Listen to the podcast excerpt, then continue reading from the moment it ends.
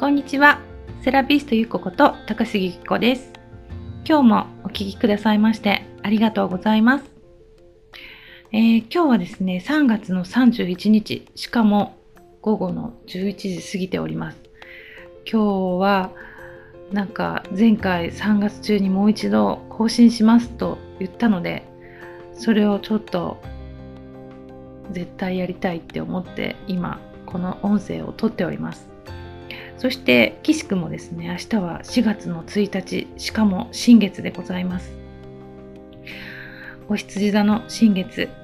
えー前回も、えーと宇宙元旦の時にね、お話をしたんですけれども、えー12星座のうちに一番始まりのスタートの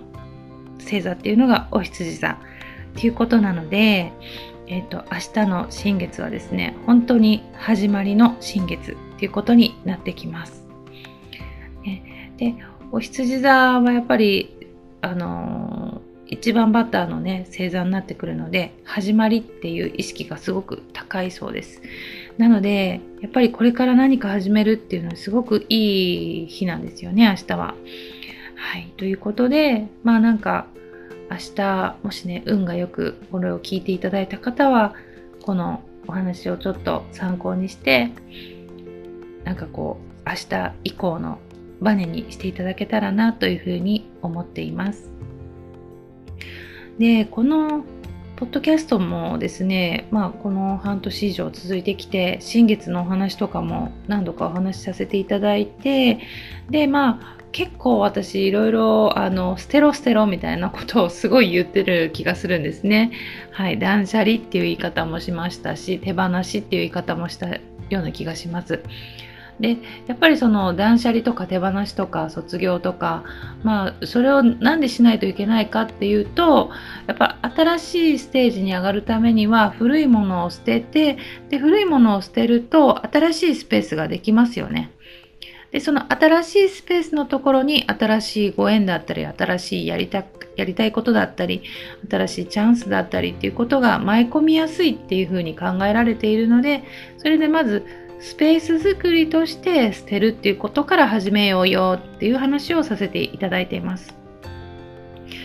で、私もですね、この春、やっぱりいろんなことを整理していきたいなっていうのがありまして、まあ、いくつかの卒業を決めました。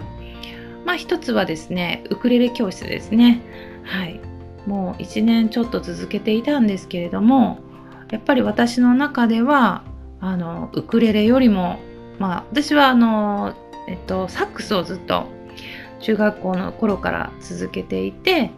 で、まあ、吹奏楽部を経て、大学でビッグバンドに出会い、ジャズの世界に足を踏み入れ、そして、えー社会人になってもそのジャズの魅力からね、離れることができず、で、まあ、えっ、と、ちょっとね、やっぱり起業したりとか、3人目の娘を産んでる間っていうのはお休みをして、で、えっ、と、この、もう何年になるんだろう、2年ちょっとですかね。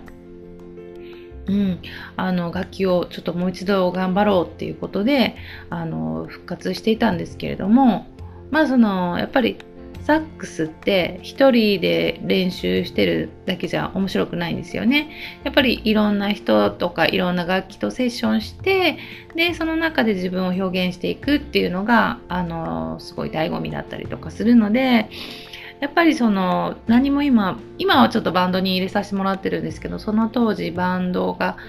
に入っていない状況だったのでなんかこうもっと誰かとワイワイやりたいって思いがすごく強くってでその時にあるご縁でウクレレ教室なんか町内のねあの公民館で月に2回やってるんだけどどうっていう風にお誘いをいただいてはいそれであのじゃあやってみようかなっていうのでウクレレも買いましてはい、あの地元のねもうリタイアされているシルバーと言われる世代の方々と一緒にね、あの練習をしてでまああの公民館で2回ほどですけれどもコンサートっていうのもさせていただいてなんか私の中でもすごくねあの地元の活動っていうのも経験できましたしやっぱりなんかこう日頃交わることのない世代の方と一緒にね時間を過ごすっていうのも貴重な体験だったなっていうふうには思うんですけれども、まあ、この春をもってあのやっぱり私はサックス1本でいかないといけないっていうふうに自分で結論づきましてで一応もうこの春でやめるっていうことを決めてはいあのウクレレは卒業ということです。うんで、あまあでも、あの、ウクレレはね、あの、個人的にも楽しみたいなっていうふうに思ってるので、はい。まあ、弾く回数は少なくはなるとは思うんですけれども、まあ、これからちょっと暖かくなるしですね、海の方にでも行って、ウクレレを片手にですね、ちょっとこう波を、音を聞きながら、じゃらんじゃらんやりたいなとは思っているところです。そう。でまああのさっきね一言キーワードで出ましたけれども今日はちょっと自己開示についてお話をしていこうかなと思っています。で話を戻すんですけれども私がねやっぱりその断捨離とか手放しとか卒業とかそういう言葉でいろいろお話をしてきたんですけれどもじゃあそれができた人はその先にじゃあ何をしたらいいんやいみたいなそんな風に思ってる方もいらっしゃるかなと思って今日はその続きの話をさせていただこうと思います。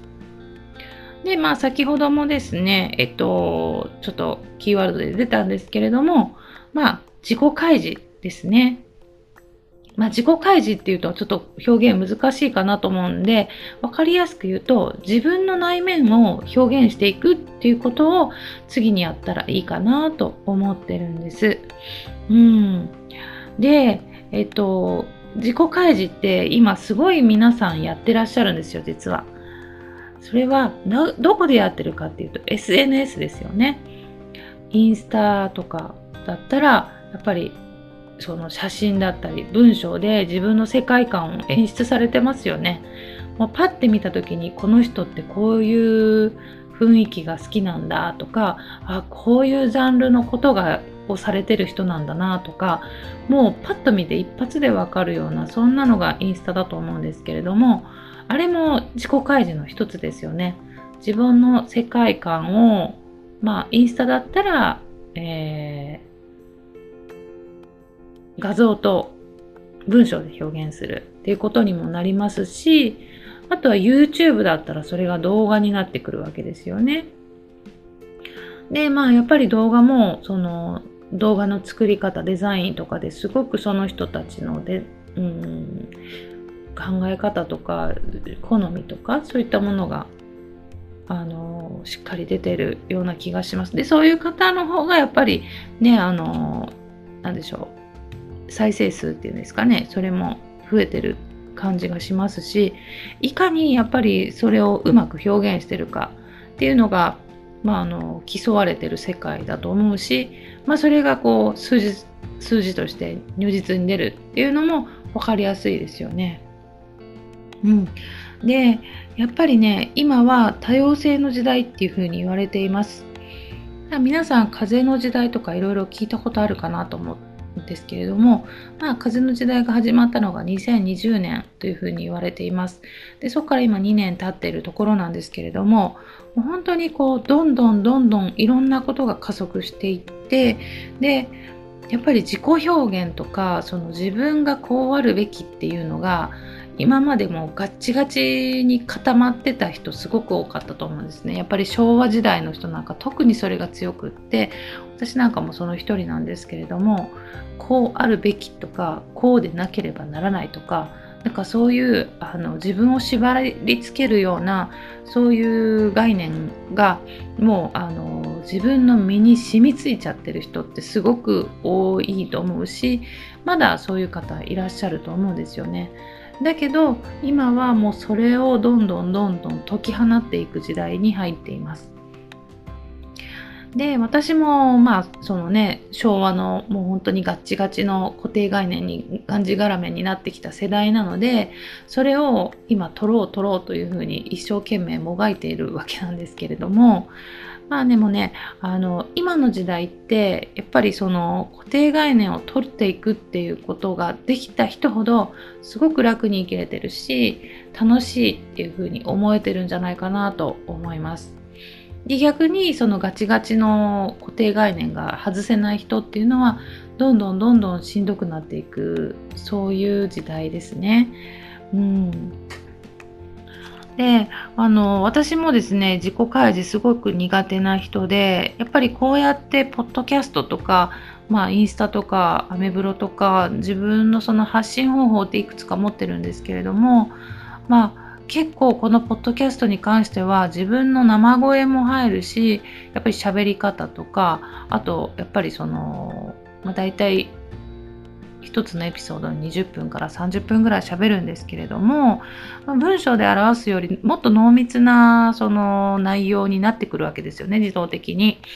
でそうなると自分の人柄だったりとか考え方のもっと奥の部分とかそういったのがやっぱりこうかなりあからさまに出てるんじゃないかなというふうに思っていてでやっぱり初めのそのポッドキャストの初めの方の自分を聞いてるとあまだ自分作ってるなとかあなんかすごくやっぱりこうどうやって自分を表現していったらいいのか模索してるなとかそういうのがやっぱり声に出たり、まあ、内容だったりもそうなんですけど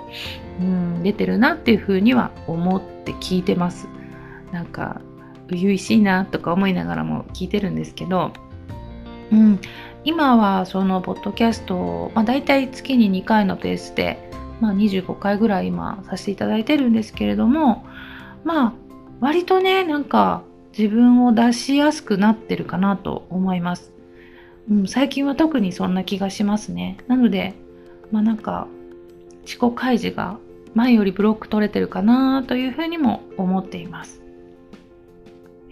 でこの自己開示に至るまではやっぱりすごくね去年から、まあ、去年の確かポッドキャスト始めたのが6月だったんですけれどもそこから私の中でいろんなご縁とか、まあ、やっぱり自分を見つめる時間っていうのがすごくたくさんあってで自分ってどうなんだろうとか周りから見た自分ってどうなんだろうとかなんかそういったその自分の目線で見た自分とか周りの客観的な目線から見た自分とかってすごい見つめてきた時間だったんですけれども、うん。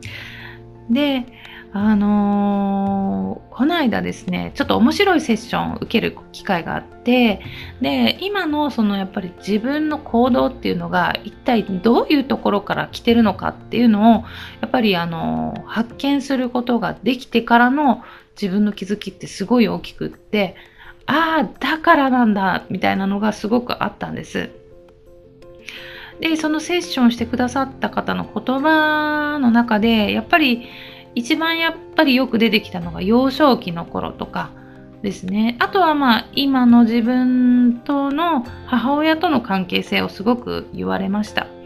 うん。まあ私と母ってすごくタイプ全然違うんですよね。どっちかっていうと私は父親の方に似ている人なので、なのでやっぱりお母さんとの衝突っていうのもすごくたくさんあったし。でまああのかといってお母さん嫌いとかではなくってお母さんに認められたいとかそういう思いすごいあったし今でも多分あるんですけどやっぱりそういう自分から卒業しないと次のステップには進めないよっていうのをまあ、その方から言われでその母親との関係性で何がどうして私ってそんなにお母さんお母さんになってるのか意識がそこに縛りついてるのかっていうところまでやっぱりあの掘り下げていくとああだからかみたいなところに落ちねあのストンとこう腑に落ちたというかそれが分かったわけなんですよね。うんまあ、例えば私が長女として育てられて、まあ、向こうからお母さんからすればね私は第一子なので子育て初めての子供だったわけですよね。それでまあ女の子だしきちんと育てなければいけないっていう思いがあったとは思います。まあそれもあってかね我が家のルールっていうのは本当にたくさんあってですねこういう言葉を使ってはいけないとか こういう行動はしてはいけないとかなんかやっぱりいろんな制限がある中で私は生きてきたので、まあ、そういうねなんか出なければならないっていうのがすごく強い子供だったし今でもそれを引っ張っている部分っていうのがあったんですけどやっぱりこの2020年っていう大きな分岐点を迎えてやっぱそういったものを古い自分を捨てていくっていうことがより意識的になってきたようなそんな気がしています。で今回のセッションでもやっぱり新たにですねそういう自分の考え癖っていうか行動癖っていうのが見えてきたのでやっぱりそういうところにやっぱりこだわっている自分っていうのを捨てていかないないけないなっていうふうには思ったわけなんですよね。で、えっと、その断捨離をした後って結局どうなるかっていうと自分の中の素の自分とかあの本来の自分ですよねそういったものが残ると思うんです。でそっからその素に素の自分が捨てたものって結局親からの固定概念だったり自分の中で作り上げたブロックだったりとかそういったものを取り去った後に、えー、本当の自分っていうのが出てくるわけなんですよね。でそれを自分の中だけに完結させてはいけないんですよ。そこから今度は表現していくっていうことに行動をシフトしていかないといけないんですよね。そうしないとやっぱりまだ自分の中であの何て言うんですかね自分の中ではまあ変わったかもしれないけどそこをアウトプットしていくことでより自分が変わったっていうことを自分で認識できるようになってくるんです。うん、私のこのポッドキャストでのこの発信も実は同じような感じで自分が考えてることっていうのを口に出してで誰かに伝えていくそれでやっと本当に自己開示だし自分の信念っていうのが自分で認識できるようになるっていうことがやっぱり事実としてあるんですよね。だから私はポッドキャストこうやって続けてきているし何かことがあることまあ、例えば新たな気づきがあったりとか節目節目の時にこうやって、えー、自分で喋ってでそれがもし誰かの役に立てばいいなという感じであの独り言としてね皆さんにお伝えしているわけなのでそう。だからうーん何でしょうね絶対これ聞いてっていう感じで私がやってるわけではなく、まあ、私の独り言が誰かの耳に届いてでそれが誰かの生きるためのヒントだったりとか勇気だったりとかそういったものになったらいいなぐらいの感じで私は今やってるんですね。うん、そう。だからその全然押し付けとかではないので聞いてて心地いいなって思ってくださってる方が聞いてくれたらそれでいいなっていうふうに思ってます。うん、でもね本当におかげさまでなんか本当にこの回を重ねるごとに聞いてくださってる方が増えていてうんありがたいなと思います。今総再生数が4400回ぐらい超えてるのでまあ、それが多いのか少ないのかは置いといてですね私の中ではこんなにたくさんの方に聞いていただけるとは本当に思ってなかったので、うん、それはあの励みにはなりますよね。やっぱり数にこう出てくると。だからこうやって次3月中に更新しますって言ったからには絶対私はやるんだっていうねこの夜な夜な喋ってる私のこのね喋りをまた誰かが聞いてくれるかもしれないっていうふうに思うとやっぱりこうちょっとね睡眠時間遅くなりますけれどもでもやっぱりやろうっていうふうに思えるっていうのはなんかありがたいなとは思ってます。うん。ね、そこは感謝ですよね、本当に。うん。本当にそうそう思ってます。ですね。なので、まあ、明日新月、ね、本当にあの、十二星座でいう一番初めの新月になってくるので、まあ皆さんはね、あの、まだ断捨離できてない方はこれから断捨離していただいて、で、なんかこう身辺整理そろそろできていよいよ次のステップ行きたいなって思うんでしたらまあいろんな形があると思うんですけど自己開示っていうのをやってみてはどうかなと思います。別にこうポッドキャストやったりとか大それたこととかはもうしなくていいと思うんですよね。やっぱりあのそれを誰かに喋るだけでもいいと思うんですよ。お話をねこう例えばあの友達とランチ行った時にいや実はこういうふうに思っててっていうことをあの素直にただ伝えればいいだけそれでもう十分な自己開示だと思います。でやっぱり喋ってアウトプットしていくっていうことが私は本当に一番いいなと思うんです。なぜなら、その脳って結局自分がこう考えてるだけじゃ伝わらないんですよね。まあ脳で考えてるんですけど、その考えてることって結局うーんマインドになるんですよね。で脳っていうのはその自分の意思とはまた別のところにいる意識だと思っていて、まあ、要は自分が生きる上でその体とかをコントロールしてくれるまあそのうん何でしょうね OS みたいなもんですよね。うん、でその OS である脳にあの何か指令を出したいなって思った時にはやっぱり五感を使うしかないって思っていてでその言語化する言語化してそれを伝えるにはやっぱりもう言葉しかないと思うんですよね。だから自分が喋った言葉を自分で耳で聞いてでその耳から伝わったことが脳に伝わるみたいな。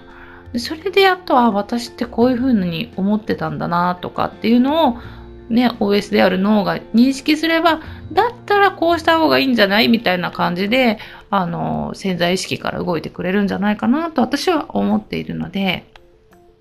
まあね、紙に書くといいよとかっていうのもあるんですけど、私は一番いいのはやっぱり自分で喋ってそれを自分で聞くっていうのが一番いいんじゃないかなと思うので、iPhone ですか。iPhone のその録音機能を使ってですね、自分でこうやってペラペラペラペラ喋ってみたのを自分だけで聞いてみるとか、それだけでもなんかいろんな発見があるんじゃないかなと思います。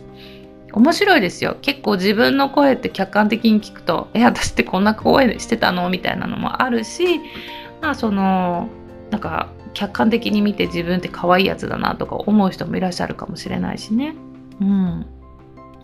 ぜひその客観的に自分を見るのに一回録音してみるっていうのもやってみてはどうかなと思います。